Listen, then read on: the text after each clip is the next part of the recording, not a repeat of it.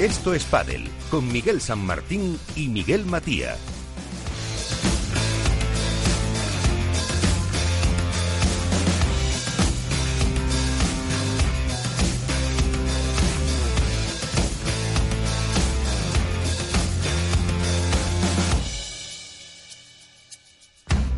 Muy buenas noches. Tiempo para hablar de pádel, de competición, de nuevas eh, parejas, de alguna bomba que nos deje Iván en este programa previo. Bueno, previo no, porque ya se está disputando la prueba de Barcelona con las previas, eh, preprevias, etcétera, y con un eh, cuadro que veremos. Y luego comentaremos lo que arrojaba el sorteo y lo que puede llegar de cara el próximo domingo cuando sean las eh, finales que por cierto no sé si valdrá luego el tema para debate dentro de ese cuadro eh, de retransmisiones que ha puesto World del Tour las finales masculinas van a ser primero porque mm, la femenina se retransmitirá en función de la duración de la masculina por compromisos eh, futboleros. Pues con todo esto tenemos hoy el equipo aquí formado por Álvaro López, Padre Spain, ¿qué tal? Muy buenas.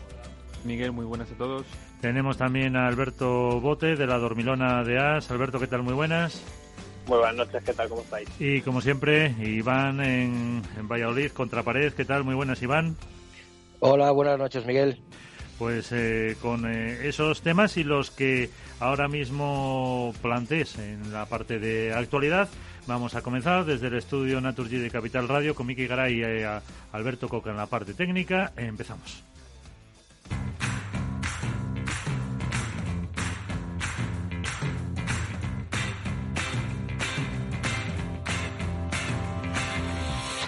Así viene la actualidad con Contrapared. ¿Y por dónde viene esa actualidad, Iván? Bueno, viene por el actual desarrollo que se está celebrando en Barcelona del máster, el primero con, vamos, el tercero con público, por decirlo de pero sería el primero después de la pandemia en el que va a poder asistir un determinado número de, de público mediante el ticketing. Hay que decir una mala noticia respecto a este torneo que ha sido baja médica, como le gusta decir al circuito eh, Miguel Lamperti por positivo por el COVID-19. Por tanto, esa pareja de Miguel Lamperti y Lucas Campañolo, perdón, eh, Lucas Bergamini, no acudirá a la cita de Barcelona. Y lo que eso genera es una lucky loser a efectos del cuadro final y que, bueno, por ejemplo, tenemos que hemos, hemos de decir que Pérez del Castillo ha sido otra pareja que se ha metido en, la, en el cuadro final. También Rivera y bueno, los catalanes hacen, vamos, valga la redundancia, bueno el jugar en Barcelona y se vuelven a meter en un cuadro. Moyá y Barahona también se acceden a otra vez a cuadro. Y me parece que la última pareja ha sido Chico Gómez y Godo Díaz, que por fin vuelven a meterse en un cuadro final. Me gustaría recalcar algo importante, Miguel. Es el que por fin, Después, de, después de siete torneos, siete torneos metiéndose en octavos de final, los jovencísimos Arturo Cuello y Iván Ramírez han conseguido meterse en cuadro final. Es un tema que le pongo encima de la mesa en el tema del debate porque no me parece justo que jugadores de la categoría de Arturo y de Iván, que llevan jugando todo el año de una manera impresionante, que están dentro de los top 5 en partidos ganados durante todo el año, hayan tenido que esperar siete torneos para estar en cuadro final, cuando hay otros jugadores que apenas han ganado uno, dos partidos e incluso ninguno, y que todavía siguen en cuadro. ¿Por qué? Porque se valen de los resultados anteriores, cuadran con otros jugadores que tienen puntos para mantenerse en cuadro y salirse de previa. Yo creo que es un sistema de puntuación bastante injusto, algo que renovó World para el Tour en su momento y que no ha surgido, no ha hecho el efecto que se esperaba de dar más puntos o de mejorar a las previas y que creo que es algo importante a, tener en cuenta. Por otra parte, bueno, pues me gustaría felicitar a todo el equipo de Esto es por la aparición en el programa de, de televisión de Una víbora para cenar excepto yo, yo no fui invitado. Bueno, ahí está el, derecho a, veto y que, bueno, pues que hicieron, hicieron eh, uso de ello por, por temas objetivos de la productora y que, bueno, pues que realmente estuvo bien el debate, un poquito corto, se cortó un poquito la comunicación, pero bueno, la verdad que siempre es bueno que, el mundo del padre y más mi equipo, porque yo lo considero mi equipo, hagan actos de presencia en esos medios de comunicación. Así que nada, Miguel, estamos esperando a ver cómo se va desarrollando el torneo y, vamos a ir hablando. Perfecto, aunque estaba leyendo, fíjate, una vallisoletana que seguro que conoces, Melania Merino, también sí, también ha dado positivo. Eso es. Bueno, no, baja médica. Bueno, baja médica, pero las bajas médicas una cosa es una lesión, cuando es, cuando es una lesión dicen una lesión, porque como pasó con Ceci Reiter, pero cuando es por COVID-19 dicen baja médica. O sea que vamos a decir que es baja médica. Bueno, pues ahí está, está. ahí está la actualidad y vamos ya al debate.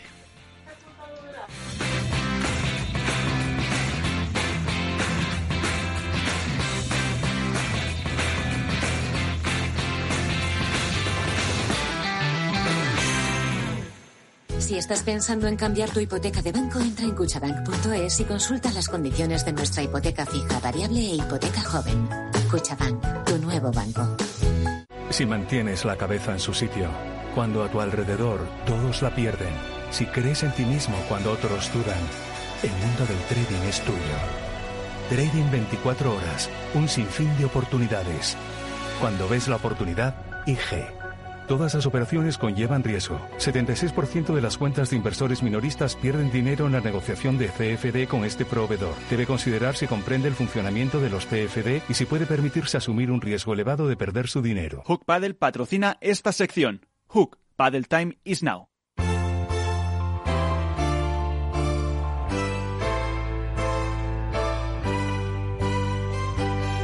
En esto es Paddle comienza el debate.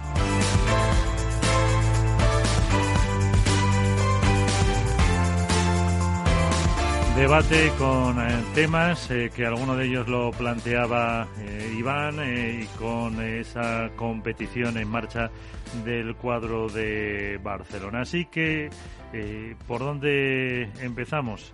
¿Qué os apetece analizar primero? si ese público, si ese cuadro con Ramírez y Cobello que apuntaba Iván. a ver, Alberto, rompe el fuego un poco. Bueno, yo creo que lo, más noticiable ¿no? de este Barcelona Master es que de forma oficial por fin, por fin hay público. Llevábamos desde marzo, desde el Marbella Master, el primer torneo de la temporada, sin poder ver gente en la grada, insisto, de forma oficial, con ticketing, como decía Iván, y parecía impensable, ¿no? Hace unas semanas eh, creer que el circuito iba a poder tener este 2020 no ya el recorrido que ha tenido, que más o menos ha conseguido encajarlo dentro de bueno de su hoja de ruta, pero sí que pudiera haber hasta 1.500 personas en, en las gradas. Entonces, me parece que es, es para aplaudir. Eh, sigue un poco la línea de lo que están siendo algunas competiciones deportivas que están empezando a dejar entrar gente en, en los estadios y es una noticia muy positiva en un año muy complicado. Álvaro. Pues mira, yo antes de empezar con, con la parte del público, que como ha dicho Alberto sí es bastante positiva.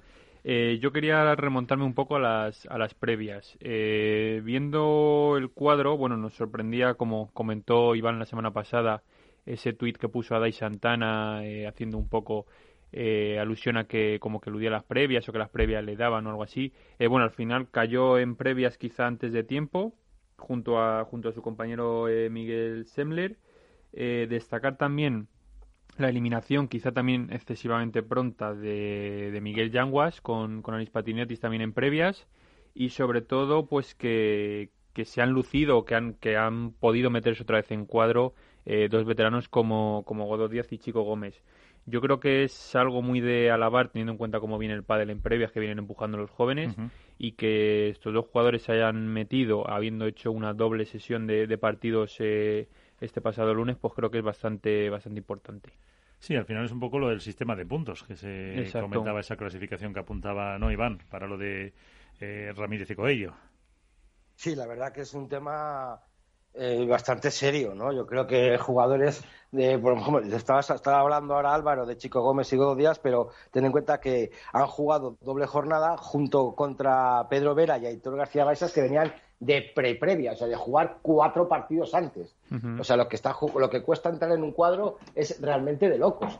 Y, estamos viendo que Arturo Cuello y Iván Ramírez, estando jugando siempre de finales de previa y previas, metiéndose en octavos de final y que no tuvieran un cuadro final, yo creo que bien claro lo ha, escrito lo ha explicado Nacho Padelazo en un artículo suyo explicando el sistema de puntuación y todas las miles de trabas que han tenido que pasar Arturo y Iván para entrar en cuadro, cuando hay jugadores que, pues no sé, eh, mismo Nacho lo ponía, Seba Nerone y Nacho Gaya han ganado un solo partido en todo el año y ahí están en cuadro. Y han tenido que hacer ahora cambiar de, parejas, cambiar de tal, para poder seguir, porque si no caían a previa. Yo creo que el sistema de puntuación tenía que ser distinto en previas y si no es cuestión de ganar una cabeza de serie o ganar a, dos cabezas de serie, sino es cuestión de ganar partidos y que la puntuación sea distinta, porque hay mucha gente que está muy cómoda en cuadro y en cuanto se ve en peligro cambian de pareja y que creen que con eso lo tienen solucionado. Yo creo que, que así vemos que sí, que la gente de abajo empuja, pero empuja, pero cuando se tocan con una puerta, pues no pueden hacer absolutamente nada por tumbarla. A no ser que, pues, creo que peguen un auténtico portazo, pero yo no lo veo bien, vamos. Yo, lo que creo es que al final es, es positivo, ¿no? Eh, que haya una pareja que ponga en entredicho cómo se están haciendo las cosas, significa que la previa ya no es un mero trámite, que era un poco lo que pasaba antes. Las parejas que partían cabezas de serie en las previas accedían al cuadro principal y eran transitorios de la primera ronda, eran casi actores, bueno, secundarios muchas veces.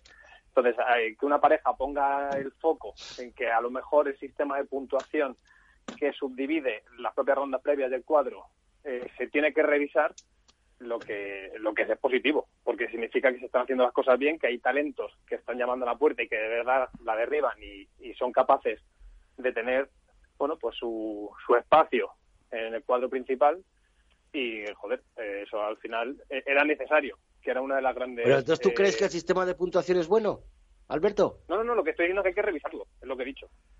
Ah, es que usted estaba viendo que es bueno, que es bueno. Yo creo que es bueno que llegue la gente, pero que no tengan que tardar seis meses en entrar en cuadro. Que, eh, que, es bueno que haya una pareja, como es la de Coello y Ramírez, que sea capaz de venir desde previa a sentarse en cuadro o a hacer méritos para poder desarrollar su, su papel en cuadro y que pongan entredicho que el sistema de puntuación hasta ahora había valido porque el desarrollo de la previa hasta el cuadro era algo, pues, como decía, transitorio, que al final no tenía eh, un papel principal, rara vez o sea, una pareja que venía de previa y podía saltar unos octavos de final y que ahora sí que sucede. Entonces, hasta ahora a lo mejor ha valido, pero ya no ya no está vigente y esa es la realidad.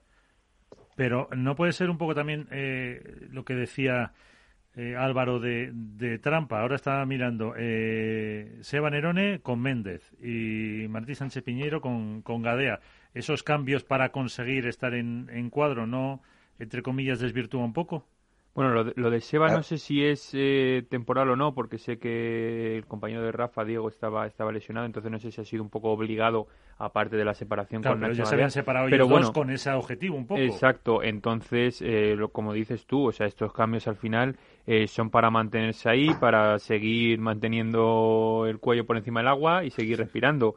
Entonces, en, en más de una ocasión se ve que son, eh, y teniendo en cuenta esta temporada, son cambios que, no, que van a ser para tres, cuatro torneos, incluso menos, y que al final lo que impide es que otra gente que se lo merece, como en el caso de, de estamos hablando de Iván Ramírez, de Miguel Yanguas o de otros que vienen también empujando por abajo, que no terminen de llegar como merecerían por los resultados que están teniendo. Pero eso, eso al final, Álvaro, lo que tiene que hacer World Tour es recogerlo dentro del sistema de puntuación. Quiero decir, la puntuación tendrá que estar vigente siempre y cuando no, no se acuda a, no triquiñuelas, pero al final, bueno, pues ese limbo que hay, que es propio del pádel, como hablábamos la semana pasada, de los cambios de parejas, y que te, y que te permite seguir manteniendo tu estatus cuando a lo mejor hay otros, que bueno, a lo mejor no, cuando hay otros que por la puntuación del año merecerían tener un sitio en el cuadro. Entonces, por eso digo que a lo mejor hasta ahora había valido, pero hay que hay que revisarlo para que esas excepciones que permiten, oye, seguir eh, estando partiendo de cuadro, a lo mejor de cabeza de serie de previa, pues que, se, al final que, se atienda a los méritos deportivos, ¿no? Que es un poco lo que estamos diciendo todos, yo creo. Exacto, lo que pasa que... antes, mm. antes, perdóname, eh, Álvaro, antes la gente cuando hacía los cambios miraba muy bien, aparte de los puntos, pues que jugar un uno, uno de drive con uno de revés. Ahora da igual. Ahora fíjate, se juntan Rafa Méndez y Seba Nerone, dos jugadores eh, de izquierda, puros, puros, puros, que veremos a ver quién juega a la derecha. O sea, es que ya no contemplan el mero hecho de jugar cómodo, no jugar cómodo o de, o de hacer buena pareja, sino se miran, miran solo el mero hecho de estar en cuadro y no perder oportunidad y no perder puntos. Es que hemos llegado a ese límite y ahí el pádel no gana. Exacto, y eso ahí, bueno, no es, a lo mejor no es hasta, hasta cierto punto comparable con lo que dice Iván, pero por ejemplo en el caso de las chicas eh, pasa igual, en este caso se ha juntado Carolina Navarro con Aranza Osoro que en este caso Aranza va a jugar en, en la derecha, es por una lesión, eh, lógicamente la lesión de Ceci, pero ahí también entra un poco lo que hemos hablado muchas veces, es decir, que haya vía libre durante todo el año para hacer mm, 200 cambios de pareja y que no se regule un poco. Entonces, al final, el sistema de puntuación también va un poco ligado a la a la no regulación de esos cambios de pareja que deberían ser, yo creo, hasta cierto punto un poco eh, dejarlos por ventanas o en ciertas épocas del año que se pueda cambiar de pareja, no cambiar de pareja por el simple hecho de mantenerse en cuadro final. Sí, que haya dos, tres ventanas durante el año, excepto lesiones de una duración un poco más eh, larga, pero, pero eso yo no creo que lo veamos nunca, ¿no, Iván? No creo, porque aparte que sea una buena idea, ¿no? El tema de las ventanas, de que haya como un mercado de invierno, mercado de, otoño, como queréis llamarlo, pero ten en cuenta que esto es un equipo de dos. Entonces, si durante un periodo de tiempo hay una lesión, vamos a decir, vale, eh, excepto, lesión, hay una lesión grave, Miguel, pero entonces esa lesión grave provoca que la persona que no está lesionada rompa otras parejas entonces ya estamos otra vez volviendo a la misma. Podemos romper cualquier pareja en cualquier momento. O sea, si hay una lesión de uno, se pueden romper cualquier pareja o un determinado número. O podemos decir, vale, si se ha lesionado mi, eh, si se ha lesionado mi compañero y yo soy top 12, solo puedo coger una pareja inferior a mi top, no superior. Entonces a lo mejor ahí sí que mejoraríamos un poco el que ese top 11, por decirlo de alguna manera, consiga una pareja inferior para ayudar a esa persona a subir más puntos, a jugar más partidos en pista principal o lo que sea. Eso puede ser una opción. O sea, que obligar al que se queda solo a coger una pareja de un top inferior a un determinado número, por ejemplo. Alberto. Sí, a ver, al final lo que dice Iván es que lo de las ventanas sería un escenario idílico, pero que que hay demasiadas variables, ¿no? Como para poder controlarlas, que ese, es el problema. Es el que no hay, que no hay suplentes, por así decirlo, para que no rompas una pareja. Y el efecto dominó que, lleva, que al final cuando hablamos siempre todos los años de baile de parejas es porque una o dos parejas, vamos a poner del top 10, deciden eh, bueno, tomar un rumbo nuevo y eso provoca un efecto cascada en parejas de la mitad de la tabla del ranking con todos los cambios que suelen, que suelen ocurrir al final. Entonces, sería el escenario idóneo para mantener una estabilidad y darle un, formato estandarizado al pádel, pero es verdad que es muy complicado. A, mí sí me gustaría, y creo que todos somos partidarios de que sería la forma más eh, razonable de, velar por eh, bueno pues un, guion a cumplir deportivo pero es yo, yo, lo veo muy complicado por la forma que se entiende que tiene entenderse estamos hablando de las previas estamos hablando eh, muchas veces de los cambios para poder entrar en el máster también es complicado y, me parece que será una, una generación que todavía está por llegar de jugadores. No, no, no lo veo en la vigente, la verdad. Bueno, eso habrá que bueno habrá que verlo, habrá que eh, esperar mucho, yo creo, para ver si si se consigue algún día implantar esto de las de las ventanas, que en cualquier caso yo creo que estaría bien por el por el propio por el propio deporte, porque al final eh, yo creo que se desvirtúa menos la, la competición si, si se hace así. Pero bueno. Sí, pero, al final Miguel el deportista es egoísta, o sea piensa en sí mismo y piensa en, en su beneficio como es normal, o sea, su carrera profesional y un jugador de pádel tiene una carrera deportiva muy acotada que probablemente no le dé para vivir el resto de, su vida. Entonces, mira por sus intereses. Claro, porque lo lógico en caso de lesión, si es, vamos a decir, de corta duración, eh, que a lo mejor solo se pida un, uno o dos torneos, mm, alguna forma de compensarlos, pero para que no cambiara de pareja. Pero claro, ahí entra en juego la parte económica, parte de patrocinadores, parte de premios, que como dices tú, Alberto, para este deporte que no está muy bollante de premios para los que no son los top top, pues claro, les hace, les hace polvo muchas veces. Claro, fijaros, os habéis fijado, este fin de semana ha habido dos artículos del mundo del padre en periódicos nacionales. Uno ha sido en, en Marca, en el que han dedicado una entrevista a Fernando Velasteguín en su suplemento de primera plana, en el que, bueno, tampoco nos descubre mucho, ¿no? De, de a los que conocemos su historia, pues hombre, a los que no lo conocen les habrá parecido bonito que un jugador de 15 años venda palas por la grada para jugar, pero bueno, a los que conocemos eh, a Velasteguín, pues sabemos cómo ha sido su trayectoria y todo, no nos ha descubierto nada nuevo, pero sí que decía que, había que apoyar más eh, el tema de, las parejas, al tema del compañero y luego, por ejemplo, otro artículo también que ha salido en El Mundo este fin de semana, no sé si ha sido pagado por la marca de Intimissimi, esta vamos a hacer un poquito de publicidad porque la nombraban cuatro o cinco veces, salían Ale Galán y, Fernando Verasteguín en lo mismo, en el que valoraban el esfuerzo, el, cambio del padre, el que Velasteguín, por ejemplo, decía que tenía que pedir perdón a su familia, Entonces, no sé, yo creo que, que ahí sí que estamos ganando terreno, pero en cuestión de las parejas, yo creo que, que hay que cerrarlo de algún tipo de manera, lo que dice Miguel, o, un mínimo de cinco torneos y a partir del quinto torneo ya puedes cambiar, a no ser que sea por lesión y un, coger un ranking menor. No sé, habría que mucho que mirar, pero claro, todo eso no es cuestión de que lo imponga World Padel Tour, tiene que ser algo también negociado con los jugadores. ¿Va a ser negociado con los jugadores? No. ¿Por qué? Porque no hay una asociación de jugadores profesionales. Entonces, mientras no se pongan de acuerdo, está claro que, eso va a ser imposible. Imposible de, todos modos, porque yo soy jugador top y a mí me impone en ese cambio, dice, por narices tengo que jugar con un top 25 o a partir de top 25, digo, chicos, es que pierdo yo mucho. Ya, tú pierdes, pero igual gana el que, el que coges menor y le ayudas a subir. Dice, ya, pero es que yo no tengo por qué ayudar a, uno que, a mí nadie me ayudó a subir. ¿Entiendes? Entonces, bueno, vamos a ver cómo, cómo, si algún día se soluciona ese tema o alguien plantea algo parecido. Que por cierto, ahora que has comentado, Iván, me viene muy bien lo de los medios generalistas.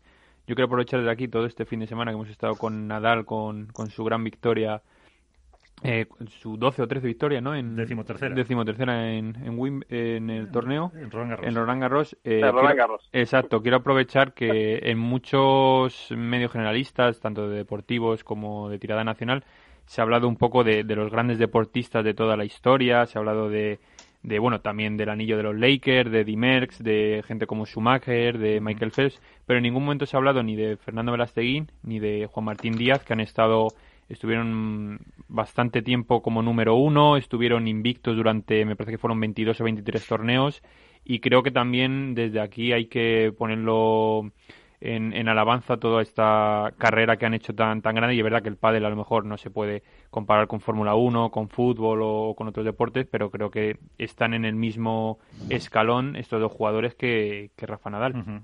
Sí, eh, pero claro, ahí te pones también eh, la Yasan 13 o 14 Por ejemplo, títulos de trial, eh, la windsurfista, la de kitesurf, eh, Gisela Pulido, Pulido por eso tenemos muchos de esos, el propio en su día eh, Jordi Terrés, que hay muchísimos de esos campeones que pasan que pasan olvidados de los de los grandes deportes. Pero, hay un montón, Ángel Nieto, Manuel Estiarte, quiero decir que es que deportistas universales hay muchos, lo que pasa es que Nadal al final todos tendemos a fijarnos más en el presente que en el pasado, porque es algo eh, normal, pero nada, es que es un deportista universal, es que no, no entiende de, o sea, rompe la barrera del tenis. Eh, nadie entiende a nada como una simple figura de un tenista. Eh, es el deporte hecho persona, los valores que simboliza el deporte, el esfuerzo, el sacrificio, la capacidad de superación, la humildad, y pues, sí, estoy de acuerdo, evidentemente, que Velasteguín o Juan Martín Díaz son de, dos deportistas también universales, probablemente porque trascienden a su época y han sido pioneros en muchos sentidos dentro del, del pádel, pero claro, que, hablar de Nadal y más ahora mismo que a mí se me escapo por todos lados, la verdad. Pues eh, viendo, aunque no sea un poco frivolidad, eh, comentando lo que eh, decía Iván de los mm, periódicos generalistas, la portada de esa primera plana de marca, a mí lo que mm, el contenido no, no es verdad que no era muy novedoso, pero sí estaba bien, era qué mal ha hecho para mí Wilson La Pala. En la foto, no sé si la habéis visto, no se distingue la W. Mm. La, verdad que no sé si te fijaste si van en eso. Sí, sí, aparte de, tres modelos que tiene la colección Vela, hay una que tiene solo el filtro, vamos por decirlo. El filito el fino, el borde. El fino, que es el que usa Vela habitualmente, a lo mejor han querido poner eso porque es la que usa Vela, pero dentro de la línea Vela está la Pro, la Elite y la, no sé cómo se llama la otra. Hombre, haber puesto la otra, que se ve una W grande, haber puesto, no que sé, que se le veía un poco el polo la W grande. yo creo que ahí sí que, estaba moviendo y es que no se distinguía. Digo, qué mal marketing están haciendo. Con Ahí sí, ahí yo te doy la razón. Yo, vamos, sí, sí, no. Sí, no. El, problema es que en el padre estamos acostumbrados a que todo lo que son los namings, eh, la marca, siempre tiene que estar muy, muy, muy, muy visible. Eh, y es lógico, porque las marcas son pequeñas todavía y tienen que crecer y no están todavía eh, apalancadas en el mercado, en el usuario, como para poder, eh, bueno, eh, omitirlo. Pero si os fijáis, por ejemplo, estaba, estaba haciendo la comparación con Nadal y, y Velasteguín o, Juan Martino, el tenis y el pádel, las raquetas de tenis, tienes que fijarte realmente qué marca es, más allá de los grandes, porque les conocemos, por el cordaje, por cómo son los marcos, el diseño que llevan, te tienes que fijar por ejemplo, para saber cuál es la marca con la que juega Gael Monfils, eh, Babrinka, por ejemplo. Entonces, yo creo que Wilson tira más un poco por el pensamiento de multinacional, de querer romper lo que estaba, lo que se está haciendo habitualmente en el pádel para hacer algo que se sale de los cánones establecidos. Que sea aceptado o no, la realidad es que todos nos fijamos, y ayer en la presentación del máster pasó lo mismo, que si tú no sabes con qué marca juega Velasteguín, te tienes que fijar mucho para saber qué es Wilson. Esa es la verdad. Pero yo creo que, va por ahí, que romper un poco con lo que se estaba haciendo hasta ahora. Puede ser, pero si el objetivo al final mm, de... Es que, claro, es eh, un poco diferente.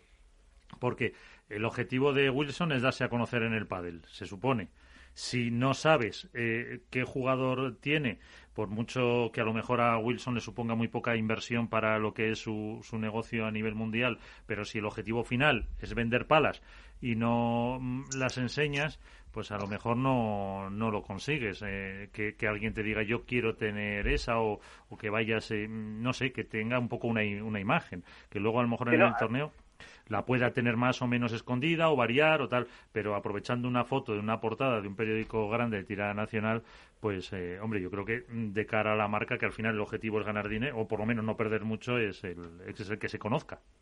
O sea, yo estoy de acuerdo contigo, Miguel, en que lo que tiene, eh, quizá la idea de Wilson es acertada en salirse de todo lo que se está haciendo para ese, ese proyecto tan ambicioso que tiene, para situarse como quieren ellos entre las marcas más destacadas del mundo del pádel o la más pionera, eh, pero tiene que haber una campaña de marketing detrás muy potente para que el usuario reconozca, sin necesidad de que se vea que es Wilson, que la pala del Vela es, Wilson, ¿no? Esa, es esa asociación de Velasteguín es Wilson, que es la que se quiere hacer desde el principio y la campaña de branding que lleva va por ahí, necesita de mucho apoyo y un recorrido más largo para que el usuario medio, que le da igual realmente con quién juega, eh, con qué marca juega Velasteguín, pero sí que puede consumir ese producto, lo sepa sin necesidad de que sea visible, que eso es lo que pasa en el resto de deporte. Lo que pasa es que en el padre estamos muy acostumbrados que hay una entrevista y el jugador sale con la pala por esa necesidad asociativa constante. Hay algunas que es excesivo, pero sí, sí es verdad. pero, tiene, pero claro, todo depende del, ese, del objetivo eh, que al final pues, persiga la, la marca con eso. Eso está claro. Sí. Pero bueno, ahí está otra de las, eh, eso, de los eh, cosas que me habían resultado curiosas del eh, fin de semana. Enseguida también hablaremos de las parejas, a ver cómo el otro día hablábamos un poco de la de Mati Díaz. Eh, vamos a hablar la nueva de Mati Díaz, a Maxi Sánchez con dinero. Pero antes, apuntabas al principio, Alberto, no tenía aquí en la agenda lo del público en, la, en Barcelona. Sí, al, final lo que, lo que comentaba al principio, que es lo más noticiable de este Barcelona Master, más allá de lo que, lo que la pista determine, es que eh, siete meses después hay de forma oficial público en una prueba de World el Tour.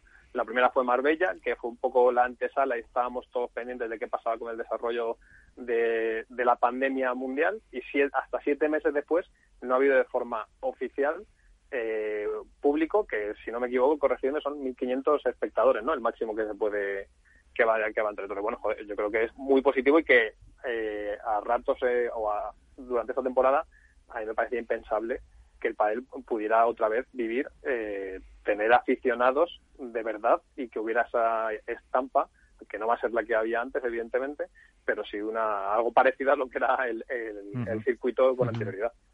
Sí, hombre, pasar de, no tener público a tener invitados y ahora tener a 1.500 personas, además, en la creo que fue en el día de ayer, la presentación del torneo con Vela y con Ari Sánchez, salió Ramón Ajenjo eh, comentando eso, que habían seguido todas las normas de seguridad y alguna más extra, o sea que en principio va a ser eso como una burbuja al más puro estilo baloncesto y que en principio no va a haber problemas de, con el público ni nada si se van a seguir todas las recomendaciones pues va a estar, en principio va a estar todo controlado. Yo lo que sí quiero aprovechar para lanzaros una pregunta, bueno, a los tres, a ver qué, qué opinaríais vosotros.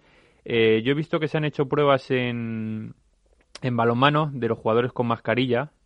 Eh, este fin de semana han jugado, creo que ha sido la de Mar León y algún otro equipo con mascarilla. Ha sido, ha sido en Castilla y León. Pues tú lo sabes mejor que nadie, entonces, Iván. ¿Cómo lo veríais vosotros en, el pádel, teniendo en cuenta que en clubes indoor y tal, eh, teóricamente hay que jugar con mascarilla? Eh, ¿Cómo veréis vosotros de que los jugadores eh, estuviesen en los partidos con mascarilla?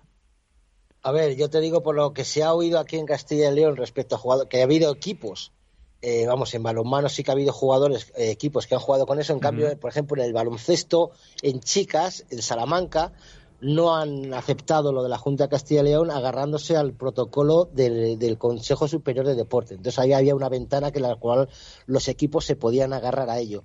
La sensación de los jugadores de balonmano, pues primero que han tenido que pedir cambios mucho más a menudo de lo habitual y algunos habían terminado hasta con mareos. También no sé si el, nivel físico que se exige en el balonmano es igual que en el pádel.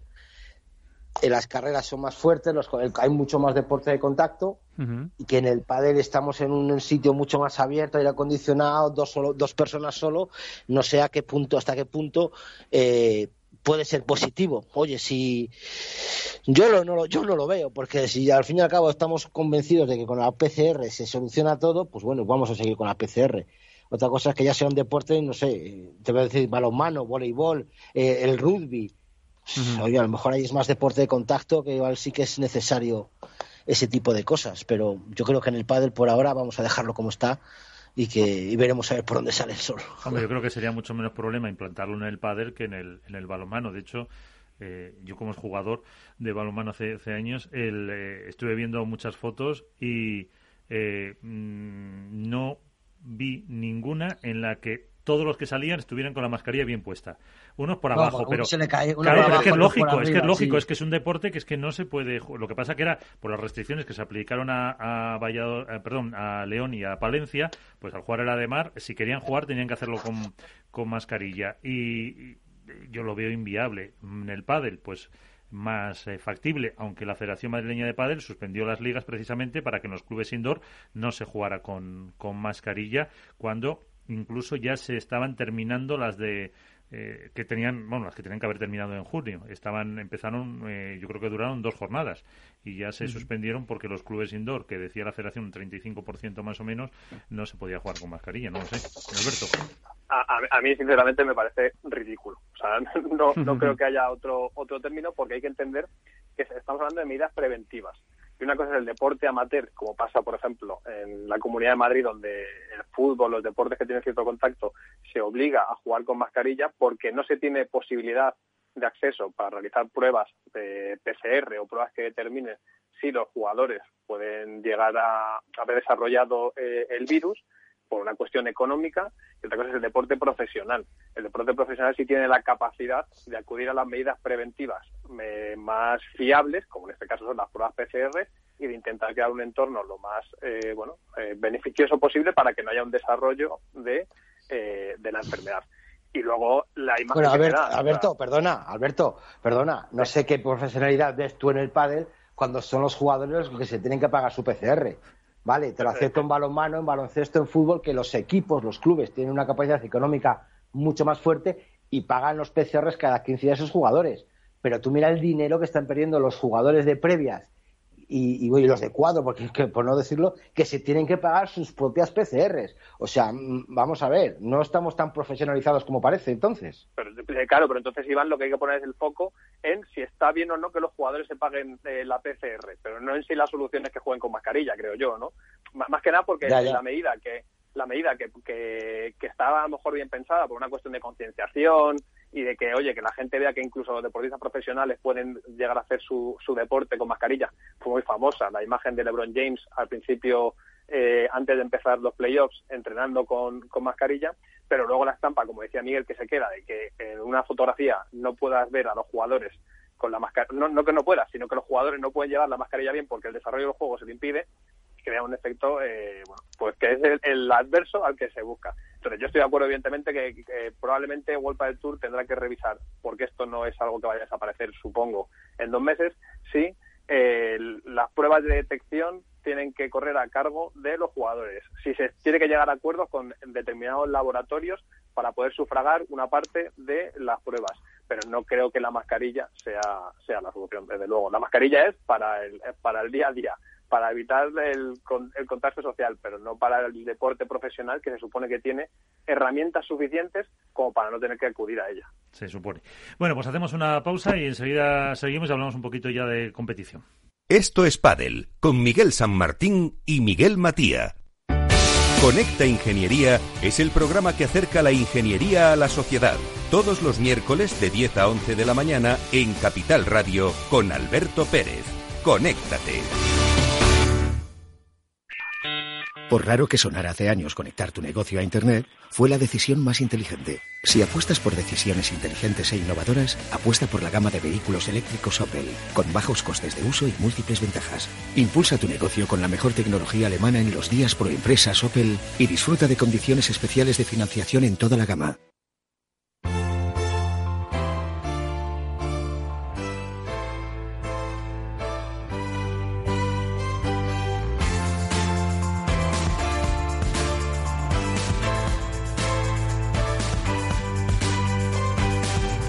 Esto es Padel.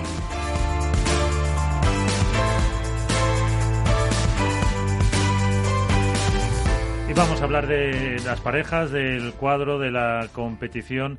Eh, bueno, si queréis alguno, os puedo, no sé, está muy bien visto, no nos dirán algo, porque si queréis cambiar la porra que hacíamos la semana pasada, o sea, ahora que habéis visto un poco algo o no, o la, mantenéis. Yo, yo la mantengo, yo la mantengo. De momento, lo que sí comentar eh, nos ha nos ha informado desde la central de datos eh, Miguel Matía que por lo visto Raúl Arias, el entrenador de Uri Javi, también es baja médica. Sí. Eh, entonces, eh, por lo visto, quien se va a sentar en el banquillo va a ser el seleccionador nacional Juanjo Gutiérrez con ellos. Así que bueno, veremos a ver cómo se le da a Juanjo esto de coachear en el circuito profesional. Pues ahí está, otra de las eh, bajas médicas eh, de este circuito. Eh, empezamos, si queréis, por un poco por la competición femenina, que el otro día hablábamos un poco de las nuevas parejas.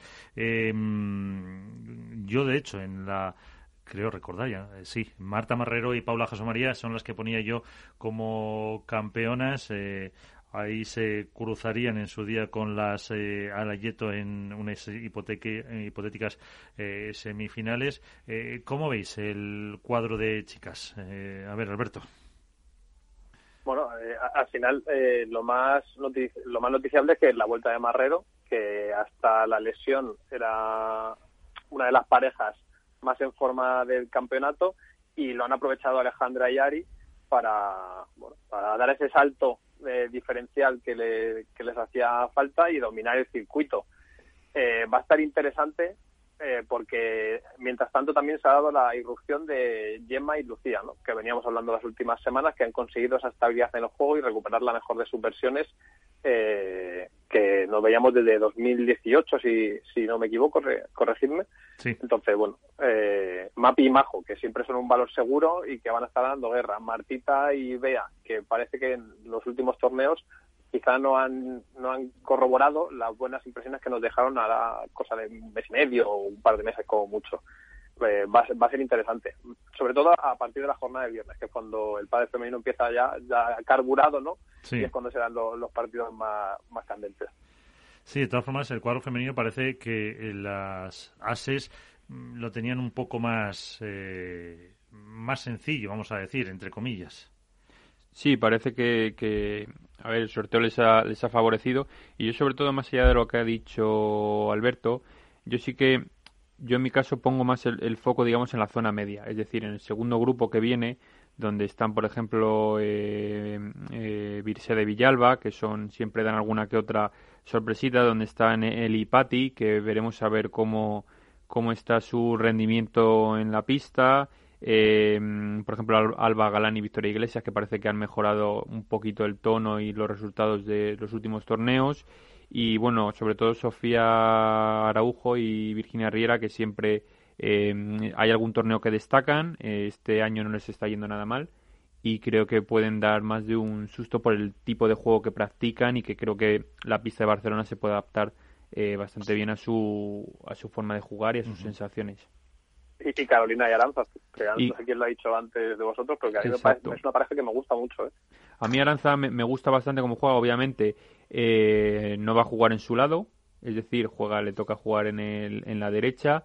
No sé si será una especie de caso Agustín Tapia que perderá demasiado en la, en la derecha. Habría que ver, sé que han estado entrenando bastante, no sé si se han llegado a aclimatar de todo, lógicamente no han tenido mucho tiempo tampoco, Pero bueno, eh, Aranza, digamos que es como Ceci Reiter, pero más joven, es decir, la garra la tiene, los tiros lo tiene, la potencia y el hambre la tiene, y yo creo que con Carolina va a aprender lógicamente bastante, y sobre todo es una pareja que también puede dar alguna que otra sorpresa en ese torneo.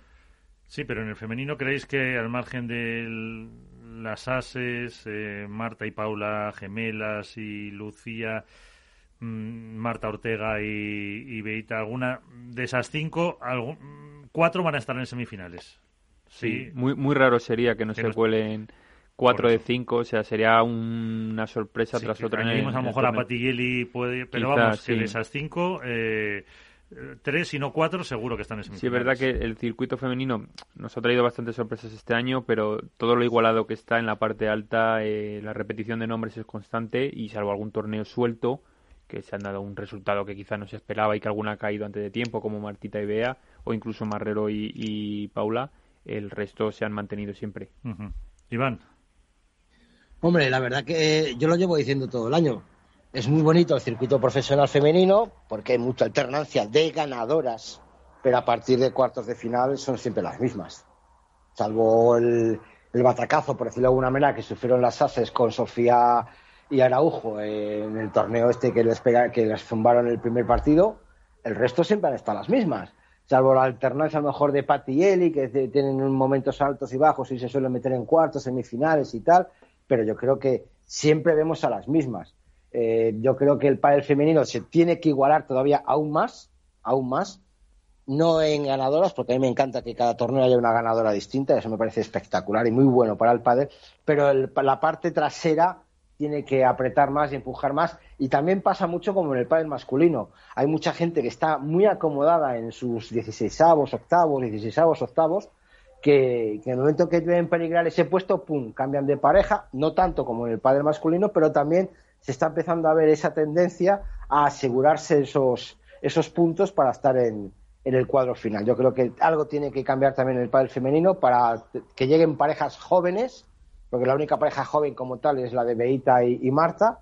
Nosotros ya son, salvo Paulita, a lo mejor también veteranas, el resto son veteranas de verdad y que tienen que llegar carne fresca, eh, nueva, para, para, para hacer también muy interesante el, circuito. Alberto.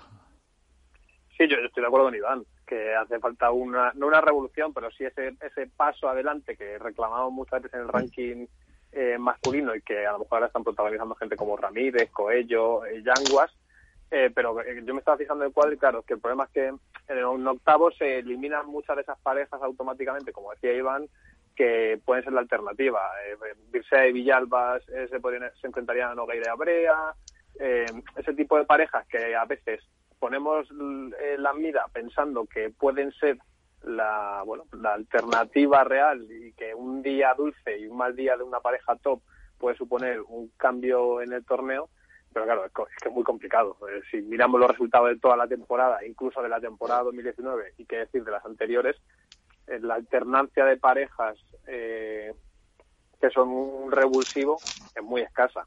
En casos muy raros como el de de, del Cibrea cuando jugaba con, con Nogueira o Paulita y Nogueira. Los tenemos todos en mente, ¿no? Esas parejas que sí que han conseguido dar un golpe encima de la mesa y cambiar un poco el guion de lo que eran los torneos Golpe Alto. Entonces, eh, me, parece complicado que no se repita el escenario de que cuatro de las cinco o seis parejas de lo más alto del ranking sean las que copen las semifinales. Y en chicos, eh, si no queréis decir nada más eh, de chicas, las dos nuevas, vamos a decir, esa de eh, Maxi Dineno y Mati y Silingo, que el otro día eh, hablábamos un poco más de esta, de, la de Mati, que decíais que hace buena a todos los jugadores. De Maxi y Dineno, eh, ¿qué sabéis? ¿Cómo van entrenando? ¿Les dais alguna opción? Iván. Yo. No me haga mucho ruido. No, no, no, no, no, tranquilo. Yo les puedo dar opción, mm, no, no muchas. La verdad, yo creo que es una pareja que se tiene que aclimatar mucho al juego que tienen. Es un juego muy distinto. Eh, Dineno es un juego más tranquilo, pero vamos, pausado, pero también. Eh, y luego, en cambio, pues Maxi es un juego muy agresivo, ¿no? En el sentido de, de, pegar desde atrás, de, ir muy, adelante. Ni Dineno le cuesta mucho ir hacia adelante. Y yo creo que no, vamos, ojalá les vaya bien, por supuesto. En cambio, sí que le doy más chance a Silingo y Mati. Porque lo que hemos dicho, Mati hace bueno hasta a ti, Miguel. si juegas con él, igual puedes llegar a pues semifinales. He jugado con él y no lo he conseguido, ¿eh? No, bueno, pues entonces no, no, tendrías tu. No, no, sería culpa, sería culpa de Mati, ¿eh? Sería culpa de él, seguro.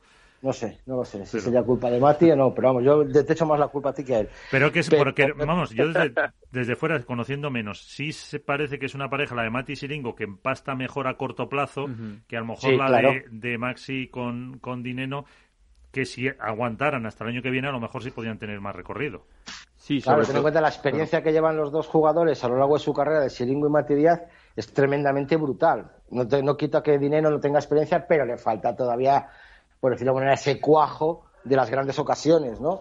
Yo creo que Mati y Siringo sí lo tienen y que pueden ser un proyecto más a corto plazo, más a Máster de Madrid o Máster de Barcelona, donde se realice, y, Maxi y Dineno, pues puede ser un proyecto a largo plazo que esperemos a ver lo que aguantan. Sí, ¿no? Y sobre todo, sobre todo porque al final el cambio de, de Mati Díaz es más o menos el mismo, quiero decir, es un juez, Silingo es, eh, salvando las distancias, obviamente es como como Maxi es un jugador muy físico que va muy bien por alto.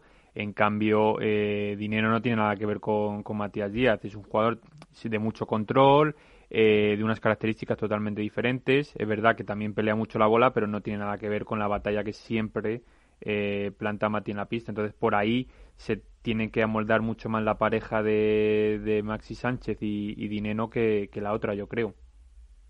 No, Álvaro, y al final el debut que tienen las dos parejas que, debutan mañana y Dineno y Maxi lo hacen contra Momo y Tito Alemandi, que son una pareja muy, muy, muy complicada y capaz de eliminar probablemente a cualquiera del circuito como no esté a, su mejor nivel.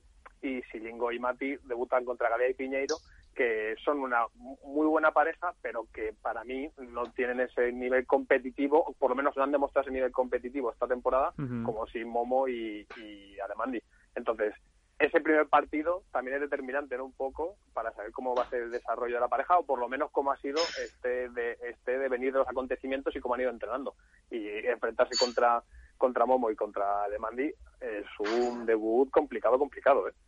Sí, no, y además luego en, en el cuadro, en, el caso de, lógicamente ganar, tendrán un enfrentamiento mucho más asequible Silingo y, y Mati que en el siguiente partido eh, que, que Dineno y que, y que el Tiburón, porque en principio llegarían por su lado Coqui Nieto y Javi Rico y eso ya son palabras mayores. Sí, no, es que son, son dos cruces para empezar en caso de superar el primero que, que agüita. Y más allá de eso, ¿cómo, cómo veis a, sobre todo la recuperación o bueno, la vuelta de, de Galán y Lebron que vuelven a, a torneo en, en, en club cerrado, en instalación cerrada, no es Madrid y Barcelona, no es lo mismo por altura y condiciones, pero bueno, vuelven un poco a su hábitat que es torneo cerrado, ¿cómo, cómo los veis vosotros? Yo, yo creo que, entre comillas, son la gran incógnita, ¿no? Eh, todos pensábamos que la vuelta a torneo indoor iba a ser victoria casi segura de Galán y de Lebron, pero eh, cayeron eh, contrapronóstico, por decirlo de alguna forma. Entonces, los, las miradas van a estar puestas en ellos. Ellos mismos han acaparado todos los focos después de un, mes, bueno, dos meses, casi tres de, campeonato para marcar y, y, ahora pues tiene sus consecuencias positivas. Es que parten como favoritos y con la presión de ver si son capaces de llegar a otra final y de levantar otro, otro torneo. Eh, también tiene un debut complicado, ojo, eh, que lo hacen ante, ante Ramiro, me equivoco, ¿no? Y, Capra, Ramiro Boyano y Luciano Capra, eh, que, a mí siempre es una pareja que me, que me ha gustado mucho y que no ha acabado a lo mejor de cuajar en esta segunda etapa con, con, lo que, con el talento que ambos tienen, pero que se lo va a poner complicado. Ah, son favoritísimos, evidentemente, y la lógica nos dice a todos que debutarán con, con victoria, pero va, va a ser un torneo raro para ellos, porque tienen que confirmar las sensaciones que tenían a mediados de verano, cuando a lo mejor en los últimos torneos no han sido capaces de recuperar ese nivel arrollador y que rozaba la excelencia y nos hacía a todos quitarnos el sombrero con, lo que eran capaces de hacer. es que fíjate que el primero, el de, el de, Italia, el de Cerdeña, pues bueno, al aire libre, pero el, siguiente en Menorca también fue unas condiciones a lo mejor más o menos similares que las que pueda tener en Barcelona. Si hay, mm, o si no hay victoria o no hay final, eh, ¿creéis que podría pasar algo en la pareja o todavía eh, con lo que queda de temporada y el máster eh, enfrente mm, seguirán? No, yo, yo no creo que vayan a a separarse. O sea, conociendo a, los dos, son jugadores que eh, les gusta la estabilidad, tienen un proyecto deportivo por delante apasionante, tienen un grupo de trabajo que cuida mucho precisamente ese proyecto deportivo, no tanto para cuando venían los buenos momentos, que era lógico que llegaran, porque son probablemente los dos mayores talentos de su generación, sino para cuando eh, se dejara de ganar, que eso iba a pasar en algún momento. O sea, eh, nadie podía esperar que iban a ganar cuatro torneos consecutivos y en algún momento iban a tropezar y probablemente iban, iban a tropezar más de una vez eh, seguida. Entonces, me parecería un escenario impensable que se puedan plantear eh, no continuar como pareja, ya no digo este año, que lo doy por hecho, sino el año que viene. Eh, pero sí, estoy de acuerdo con, contigo, Miguel. Al final, todos esperamos que llegara un torneo outdoor para verles caer, entre comillas, ¿no? Para incentivar esa competitividad y que hubiera una alternancia en, en los campeones.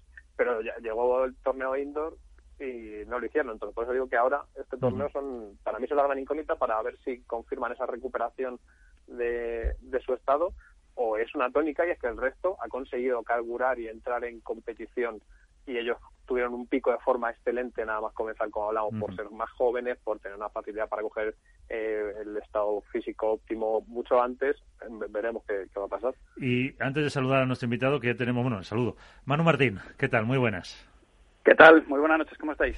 Muy bien, aquí con eh, Alberto Bote, con Álvaro López y con Iván Hernández.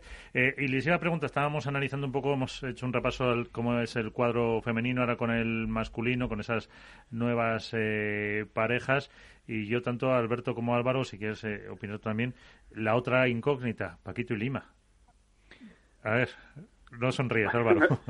bueno, a ver.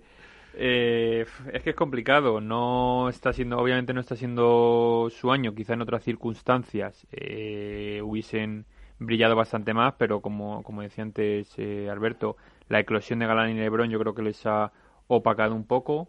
Eh, luego también surgió otro torneo que se llevaron Tapia y Vela, entonces yo creo que no han terminado de encontrar ese punto, quizá Paquito físicamente no ha, eh, no que no haya entrenado todo lo que debiera. Por los vídeos se entrena mucho. Sí, por los vídeos se entrena mucho, por los vídeos entrenamos todos mucho, pero no sé si ese punto físico óptimo que él necesita para, para competir al máximo nivel, no sé si él no lo ha, no lo ha terminado de encontrar. Quizá a lo mejor también la, la distancia, no entrenar cada día con el compañero lo está notando pero yo creo que no está siendo el año en el que más eh, tranquilo y más cómodo se encuentre, se encuentre sobre todo Paquito. Yo creo que eh, Lima sí que está un poco a su nivel, eh, a fallar poco y a, apretar cada bola, pero Paquito yo creo que está un poco mm, todavía cortado, no se ha soltado del todo este año. Ver, que he puesto en la porra. No vimos que, no vimos que Paquito y Lima empezaron la temporada ganando el primer torneo del año. ¿eh? Sí, sí, pero a partir de ahí yo creo que... Sí, sí, pero que partirían como la pareja favorita, probablemente para todos, por eh, estar en el cool, en el punto álgido de su carrera, con un grado de experiencia que no tenía probablemente Galán y, Lebron por la edad, eh, pero el parón no les ha venido bien. Por una cuestión física, que estoy de acuerdo, son dos jugadores que superan ya la treintena y que les, les iba a costar más coger el, punto óptimo físico y que, eh, además de eso, cuando han querido retomar el proyecto deportivo y proponer lo que habían conseguido llevar a cabo en marzo en Marbella, la realidad es que el pádel que se estaba jugando era muy diferente. Era un pádel mucho más rápido, un pádel donde la definición a los dos, tres golpes ya era el recurso y, ellos se han alejado de ese pádel, era un pádel mucho más de aguantar, eh, de tener una, un guion muy establecido de qué se iba a hacer, de forzar al rival a fallar, pero es que no fallaban los rivales. Entonces, sí, vamos, sin ningún tipo de duda son la, segunda gran incógnita para ver hasta dónde son capaces de llegar y si son capaces de revertir una situación que yo no creo que hubiéramos pensado a principio de temporada, que no íbamos a contar, o no íbamos a contar, no, no íbamos a dar como claros favoritos probablemente a Paquito y Lima casi de cada torneo. Iván. No sé, bueno, yo estoy un poquito con Alberto, aparte de lo del cambio de, juego, la evolución que han hecho Galán y, y LeBron en el pádel ha sido realmente extraordinario y yo creo que de ahí, de esos malos resultados entre el parón, luego el, el, positivo que tuvo Pablo Lima les ha condicionado muchísimo, de ahí que ahora se esté hablando mucho de la posible nueva pareja de, de Pablo Lima y Agustín Tapia. O sea, todo puede ser un desencadenante, lo que estábamos hablando antes de, los cambios de pareja, de que los malos resultados, la evolución, el, la tendencia que insisto por decimonovena vez, que es eh, lo que estamos viendo en el futuro del padre, pareja veterana con pareja joven, eh, vamos, persona, jugador joven con jugador veterano, para ayudarse, para complementarse, para, para cubrir espacios que antes no se cubren. Ahora vemos otra vez a Lima que quiere a Tapia. Eh, se rumorea muchísimo cada vez más el posible Vela Sancho.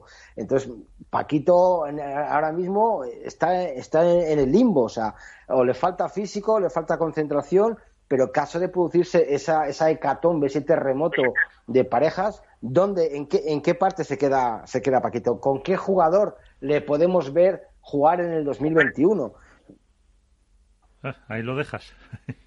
Bueno, claro, ahí lo dejo, porque es que, es complicado. Manu, No tiene, Manu no tiene respuesta, ¿no? Yo no tengo ni idea, no tengo ni idea. ¿Qué va? Bueno, eh, Manu, ya que está, eh, yo creo que eh, el que cierra el programa habitualmente lo calificaría de mangazo o no. Esa Leo en Padel Spain, Manu Martín, eh, que lo hace aquí nuestro compañero Álvaro, y su aventura de Padel en Qatar. Un proyecto apasionante y ambicioso. Es un mangazo en toda, regla. Ya lo puse en Twitter. Mangazo toda regla, mangazo catarí. Sin duda. La verdad que sí. Bueno, cuéntanos, ¿cómo ha sido esa experiencia? Bueno, pues la, verdad es que ha sido increíble porque, porque bueno, hemos viajado a, yo por lo menos he viajado a otros sitios y donde, donde está empezando a funcionar el pádel y la gente se, se está empezando a, emocionar con nuestro deporte y, aquí se cumplen un poco unas condiciones algo distintas, ¿no? Y la verdad que ha sido, bueno, creo que, que, es impresionante, ¿no? Lo, lo, que hemos vivido allí, la manera en la que está creciendo eh, en Qatar es, impresionante por las dimensiones que tienen, por las posibilidades económicas que, tiene el país y que les permite hacer cosas que aquí no, no serían no serían tan posibles y, la verdad que están alucinando están encantados con el deporte eh, están bueno pues como pasa como nos pasa en todos los sitios cuando lo cuando lo probamos mucha gente de tenis está basculando y está pivotando hacia hacia el pádel y, bueno pues tiene tiempo es un país pequeñito no, no tiene mucha densidad demográfica pero pero ya os digo que, estos están, están muy enganchados, ¿eh? Como decimos aquí, están muy engorilados con el pádel.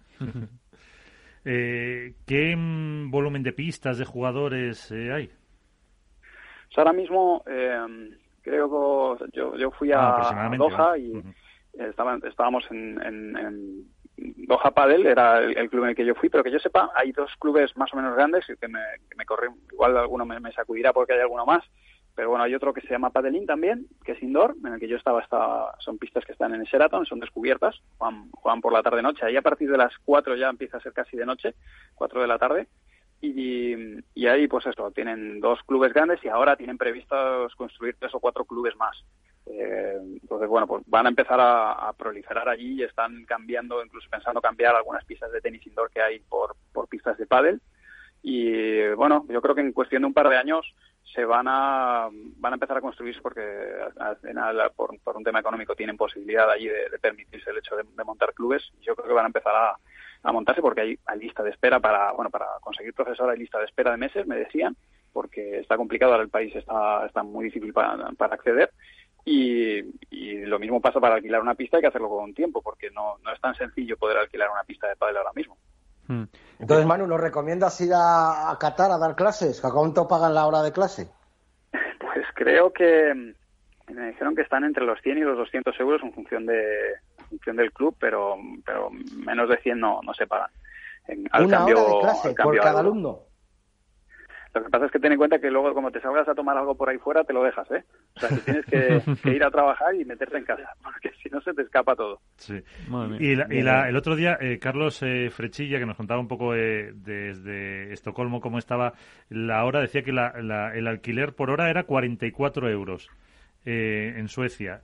¿Allí sabes tú por curiosidad o no te, ha, no te ha tocado saber el precio del alquiler de la pista? Mm, si no me equivoco, me dijeron que era más, ¿eh? estaban rondando los 100 euros el, alquiler de la pista. Pero, pero bueno, esto, esto no, lo, no lo leí yo. yo. Yo pregunté porque siempre que voy a los sitios me gusta preguntar y, y me dijeron que rondaba los 100 euros, por lo menos en, el club donde yo donde yo pregunté. Y, y sé que los, los profesores estaban cobrando entre, entre 100 y 200, la mayoría me decían 150 o 200 euros la, la hora de clase.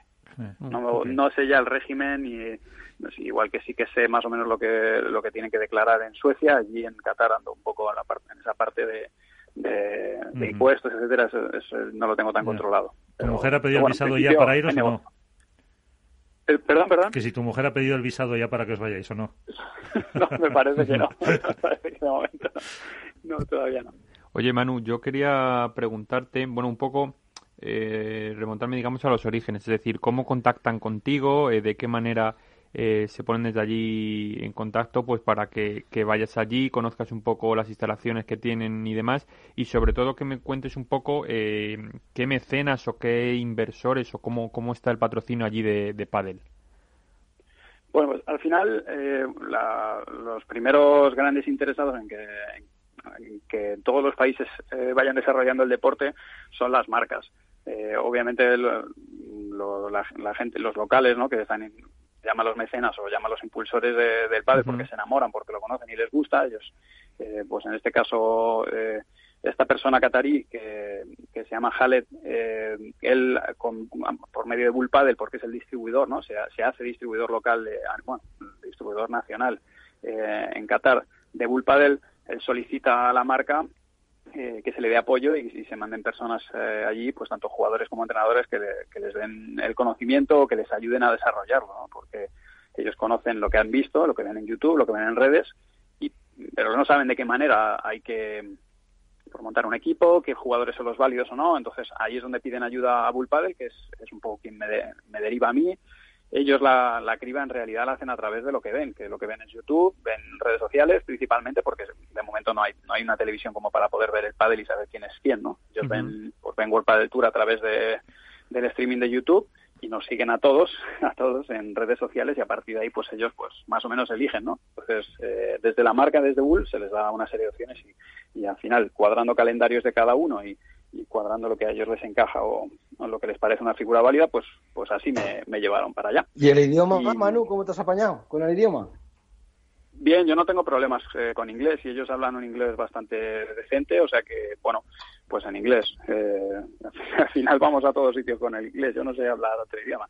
Español, inglés y por teléfono, esos tres me manejo. Alberto.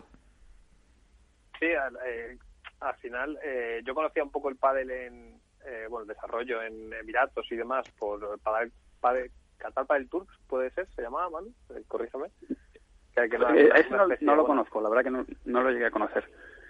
Sí, que bueno, salió hace un par de años, si no me equivoco, y, sí que es verdad que bueno, pues pregunté un poco para saber cuál era el desarrollo que se estaba teniendo y sobre todo era el poder adquisitivo ¿no? que, que había y que al final ser un deporte social permitía que hubiera un bueno pues un enganche por parte de la gente muy muy grande porque la cómo vive la gente, el tipo de ocio que tiene, pues es el nicho perfecto para que el deporte se, se desarrollara eh, allí.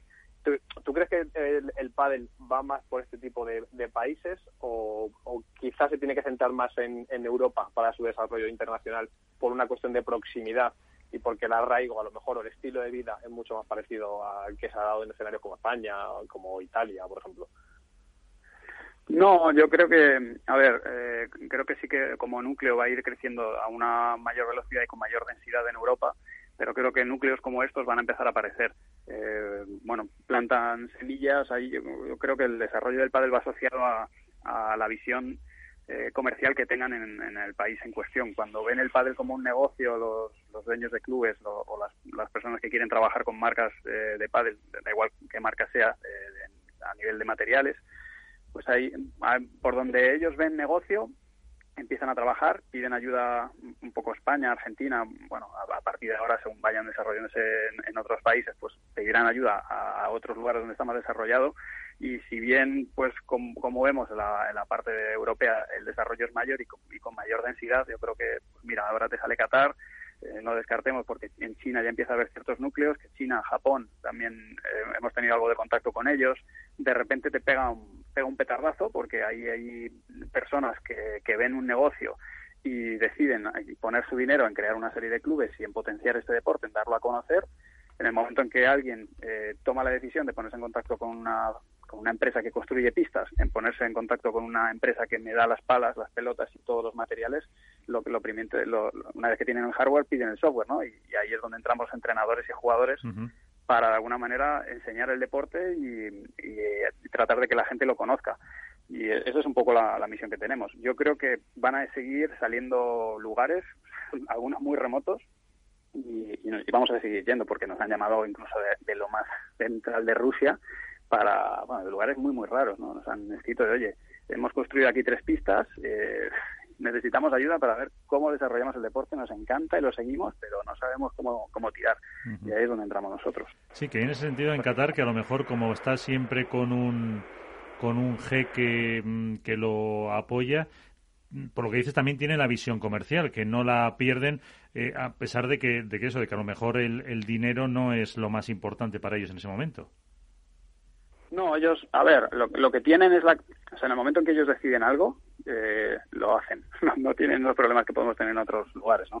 Entonces, lo que ha sucedido aquí es que básicamente el emir y, y varias personas eh, de, la, de la Casa Real les ha gustado el deporte. Entonces, eh, una vez que el emir, que es el rey de, Qatar, eh, le gusta el pádel, ya está. Tiene un palacio, tiene tres palacios allí en la ciudad y en cada palacio tiene una pista de pádel. Entonces, a partir de ahí, si al emir es el deporte que le gusta, se va a practicar. ¿Y, has jugado contra él? Eh, es que hay cosas que, aunque jugara, no las podría decir. O sea que. no, no, no me dejan entrar al país, pero bueno, eh, como, como os digo, a él le gusta, eh, él está muy interesado en, en conseguir alcanzar un acuerdo con World Padel Tour para en, nuevo 2021, porque con, con el COVID va a ser complicado, pero a ver si para 2022 son capaces de organizar allí una prueba, el año que viene tienen el Mundial, y, y, bueno, pues eh, que les, les ha gustado nuestro deporte, por suerte, y... Uy, se nos ha perdió la comunicación con eh, Manu y al final no nos ha dicho. No sé dónde me quedé. ahí está, que eh, esa expansión que para 2021, 2022 el Mundial de Fútbol y que a ver lo que pasa porque ganas tienen de, extender el, deporte. Mm. Están a tope.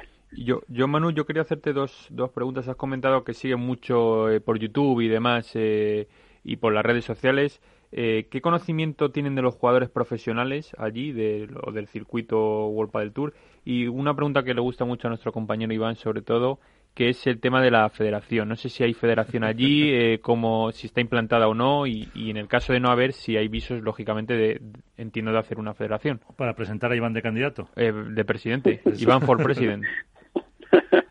Eh, pues ahí está, está de la mano del tenis, según me contaban eh, están de la mano de, del tenis como ha pasado en otros, bueno, debe ser, no sé si lleva todos los deportes de raqueta debajo, pero bueno, eh, no hay una federación independiente.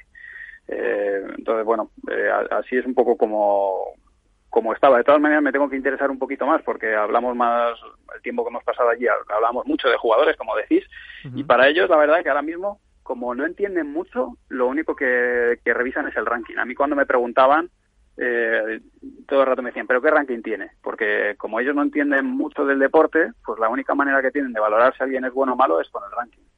Entonces, para ellos, eh, lo que importa a día de hoy es decir, bueno, este jugador que me dices que es el 3, el 5, el 45, y, y por ahí es por donde van, porque aún les falta un poco la cultura y, y eh, el tiempo de conocer a los jugadores y, saber que a lo mejor hay un jugador que está al 25 pero que ha sido número uno o, que tiene cierta calidad o que va para arriba o va para abajo. Eso pues todavía por bagaje no lo tienen. A ver, chicos, un inciso. Federación sí tiene, porque si no es imposible que haga un mundial. Vale, otra cosa que esté bajo el amparo de la de la de tenis, pero Federación Qatarí de Pádel como tal tiene que existir y tiene que formar parte de la Federación Internacional de Pádel, que fue adscrita, el, año, el año pasado fue cuando le dieron paso a, Qatar como Federación Internacional y al mismo tiempo ya le han dado un, un, mundial. Por el poder económico, por las instalaciones, por lo que queráis, pero efectivamente tiene que existir una federación oficial para que pueda tener un, torneo oficial y, más un mundial. O sea que Federación tiene. Pues eh, ahí está. ¿Alguna consulta sobre Qatar para Manu Iván? No, no, a mí me ha dicho todo, que me voy a hacer las maletas y me voy a ir a dar clases. Lo único que buscaremos a ver si al final vivo con los, con los pakistaníes o con los indios que van a trabajar ahí 27 horas al día o si con dando 100, 150 euros la hora, si te juntas con tres tíos en clase, te metes 400 euros en una hora, por muy nivel de alto que tengas, yo no ese nivel no lo tengo aquí. Y para tirar bolas, ¿qué quieres que te diga? Me considero bastante capacitado. Pero otra cosa ya será el nivel de inglés, que bueno, tendré que apretar un poco. Pero, pero bueno, yo creo, aparte que está muy condicionado, creo, Manuel, el tema de, la temperatura, ¿no? Yo creo que ahí a partir de cierta hora es cuando podrás dar clases, 4 o 5 de la tarde hasta las igual 9 o incluso 11 de la noche, porque por, la, pues de día sería es imposible, a no ser que fuera indoor, obviamente. No, hay, eh, hay épocas del año, bueno, yo, ahora decía, no, ahora ya no, hace tanto calor. Y bueno, cuando íbamos los tres, David y David, íbamos con David Fernández, Marta Talabán y yo, salimos del aeropuerto y, era de noche, a las 3 de la mañana, y fue como una bofetada y se hace mucho calor, pero bueno, ellos ellos están acostumbrados. Ya como os digo, allí la gente juega de 4 de la tarde a 3 de la mañana y, y el sol sale de nuevo a las 5. O sea que bueno, tienen tienen un horario ahí un poco un poco suyo, ¿no? pero efectivamente para jugar fuera tienes que estar muy aclimatado porque, porque pega bastante y hay mucha humedad. Pues eh, antes de, dejarte mano eh, para el eh, para Barcelona, para la prueba, ¿cómo llegan? bueno, si quieres le preguntamos la porra ahora. ¿Cómo llegan tus chicas? Bueno, la verdad que llegan llegan bien, hicieron un gran torneo. El anterior torneo en Menorca fue muy bueno, tanto a nivel de resultado como como a nivel anímico de, juego de pareja. Y bueno, pues eh, a ver, llegan con muchas ganas. Ahora mismo pues eh, han conseguido encarrilar eh, unas, unas cuantas victorias como para ponerse número uno en, en la race. Y bueno, pues con muchas ganas. Ya sabéis que bueno, no, no, está nada fácil el plano femenino porque está muy competido. Hay muchas parejas arriba que lo están haciendo muy bien. Así que, bueno, pues eso, como, como en los anteriores, a, ir partido a partido, a ir enganchando buenas sensaciones y, a pasar ronda a ronda porque se vende, se vende carísimo.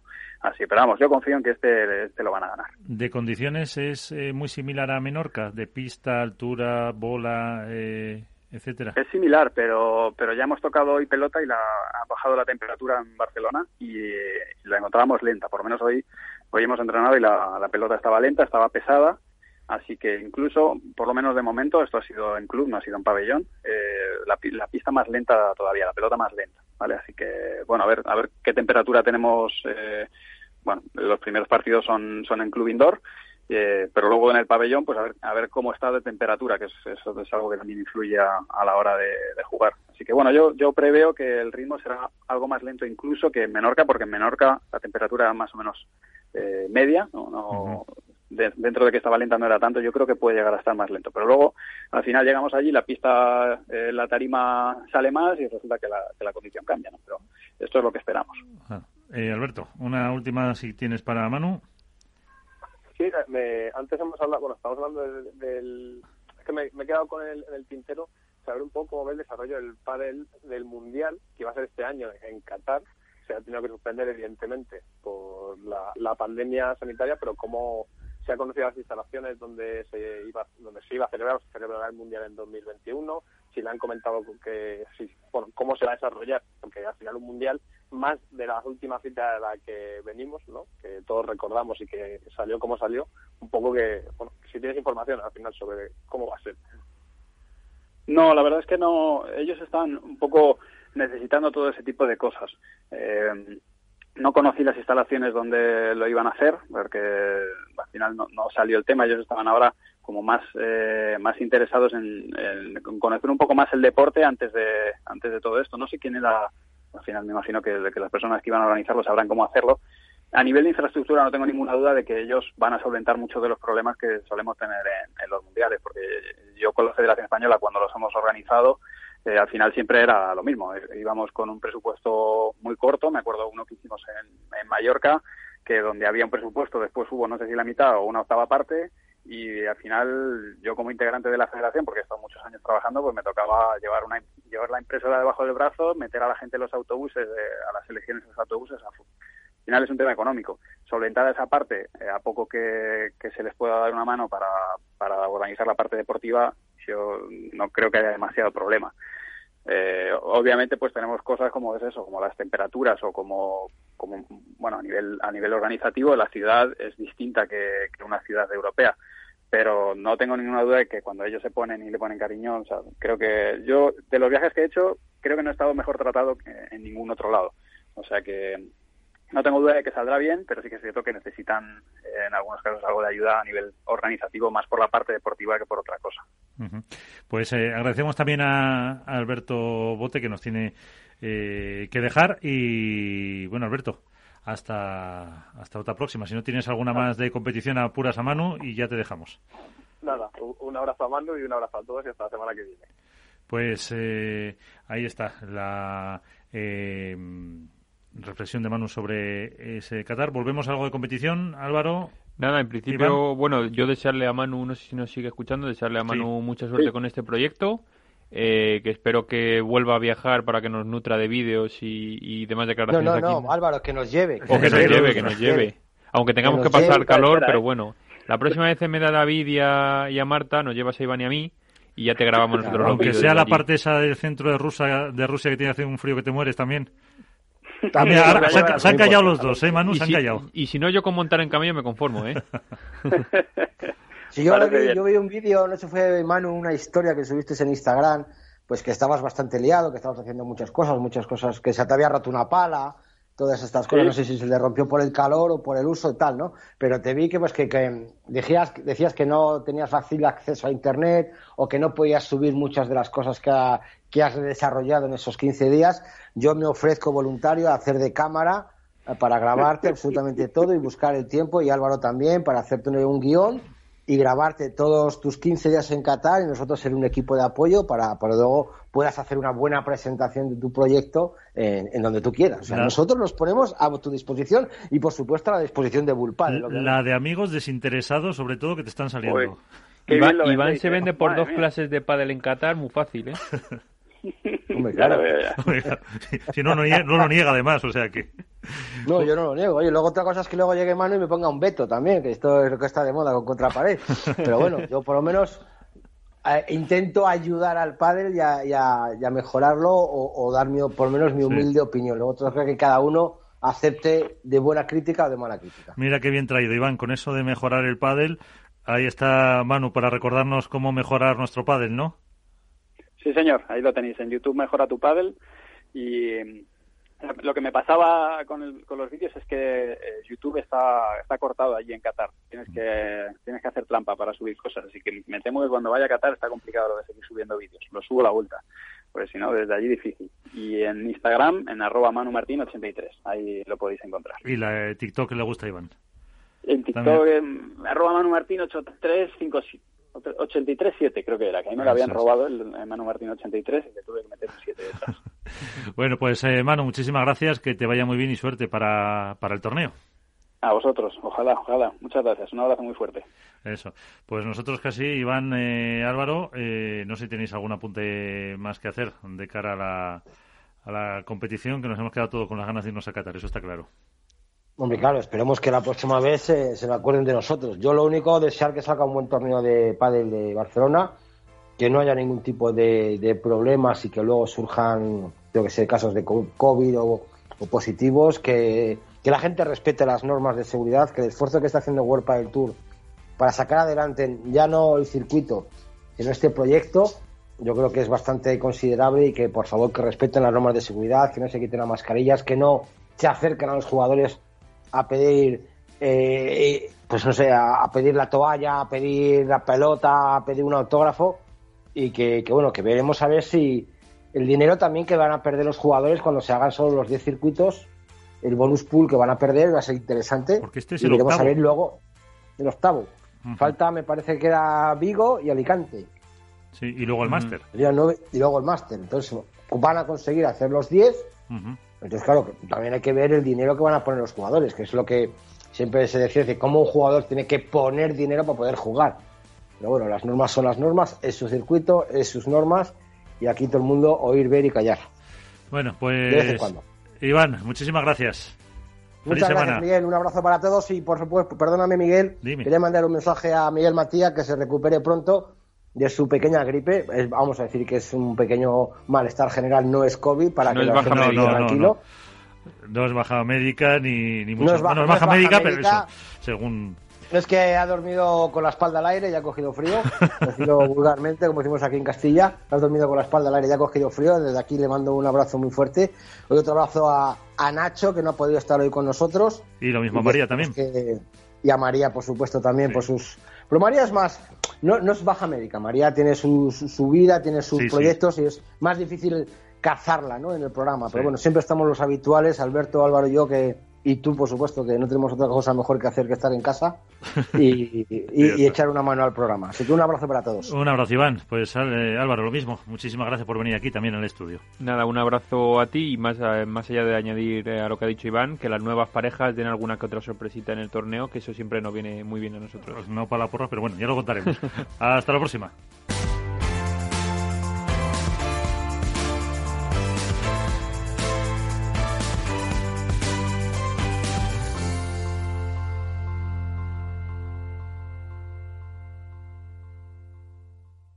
Hook Paddle ha patrocinado esta sección. Hook Paddle Time is now. Incertidumbre en los mercados se convierte en volatilidad. ¿Sabía que se puede operar en ella a través de CMC Markets? ¿Al alza o a la baja?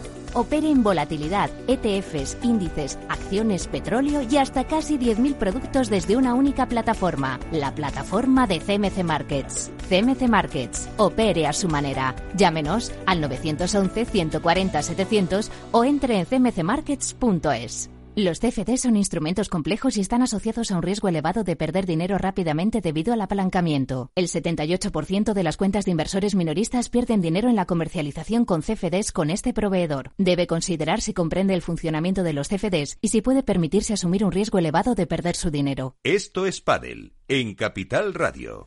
Pues nos vamos, ponemos punto y final al programa de esta semana y lo hacemos como siempre con el portazo, el mangazo Toliri en Facebook, foros, en Twitter o por Instagram. Suelo hablar de aquello que no sé. Hola, soy el mangazo Terry y no me gusta el padel. Ojo, mucho ojo y mucho cuidado conmigo, que llevo seis días confinado seis días en cuarentena en mi casa por un contacto estrecho o no sé qué, aunque yo he dado negativo en PCR. Ojo que estoy como un león enjaulado, como un lobo cerca de una obra, como Vela cuando no gana o como Nacho Palencia cuando toca pensar. Así que, como nadie me ha dejado sus claves de Netflix, como no había torneo de Vuelta del Tour y como no podía salir de casa, me ha dado por leer primero y por excitarme muchísimo con Nadal al final de la semana. No es el jugador, es la persona. Único. Por cierto, que como ya viene siendo triste costumbre, quiero mandar un abrazo fuerte y pronta recuperación a todos los jugadores que son baja médica para este torneo, en especial al gran Miguel Lamperti, que ha sido llamado a jugar y se queda sin saltar a la pista en Barcelona. Lo siento, pero no puedo ocultar mi simpatía por el Canoso. Es un grande. Y por lo demás, ganas de ver qué pasa en este torneo de Barcelona. Ganas de ver los resultados de las nuevas parejas. El juego no, que ya sabéis que no me gusta el pádel. Ganas de ver un día a poquito con el pelo mojado aunque yo creo que es pelo clic y no se le moja cuando se ducha. Ganas de ver qué pasa con Galán y Lebrón, que me huele fatal. Ganas de ver a las antiguas parejas del presente, que en el futuro nos seguirán. Y muchas, muchas ganas de que acabe este puto infierno y de que todos los políticos españoles actuales desaparezcan de las instituciones y lo pasen solo regular en el mercado laboral en el que estamos todos. Como he leído por ahí, no recuerdo dónde, siempre queda el olor, que no entiende de ausencias. Buenas noches.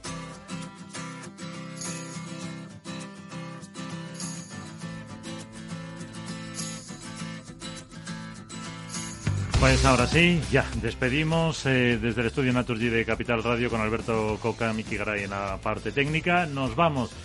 Sean felices, cuídense mucho, jueguen lo que puedan y el martes que viene aquí les quiero a todos. Adiós.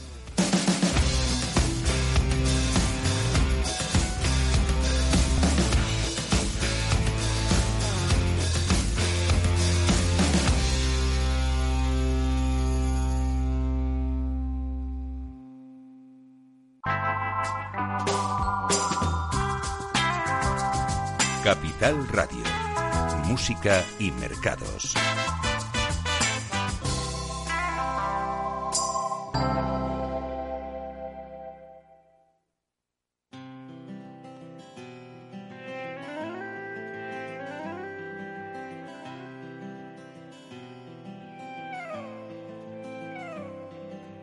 Yesterday she thanked me for oiling that front door.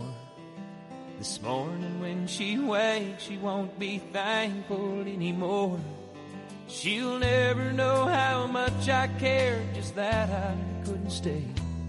And I'll never know the reason why I always run away.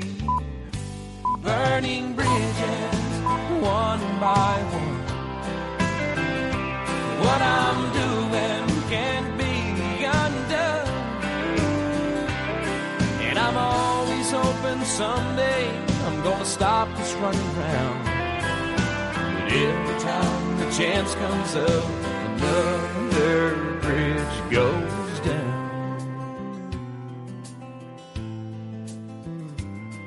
Last night we talked of old times, families and hometowns.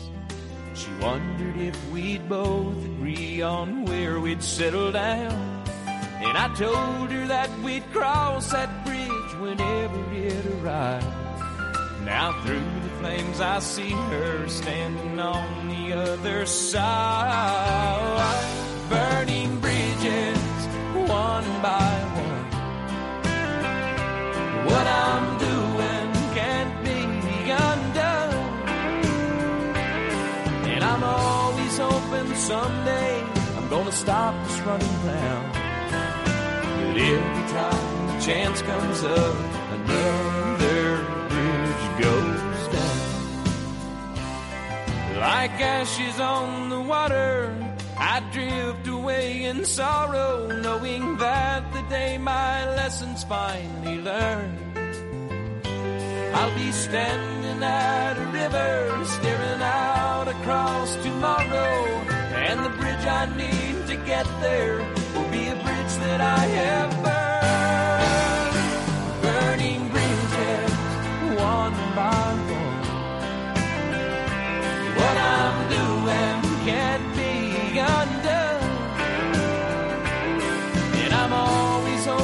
someday I'm gonna stop this running round.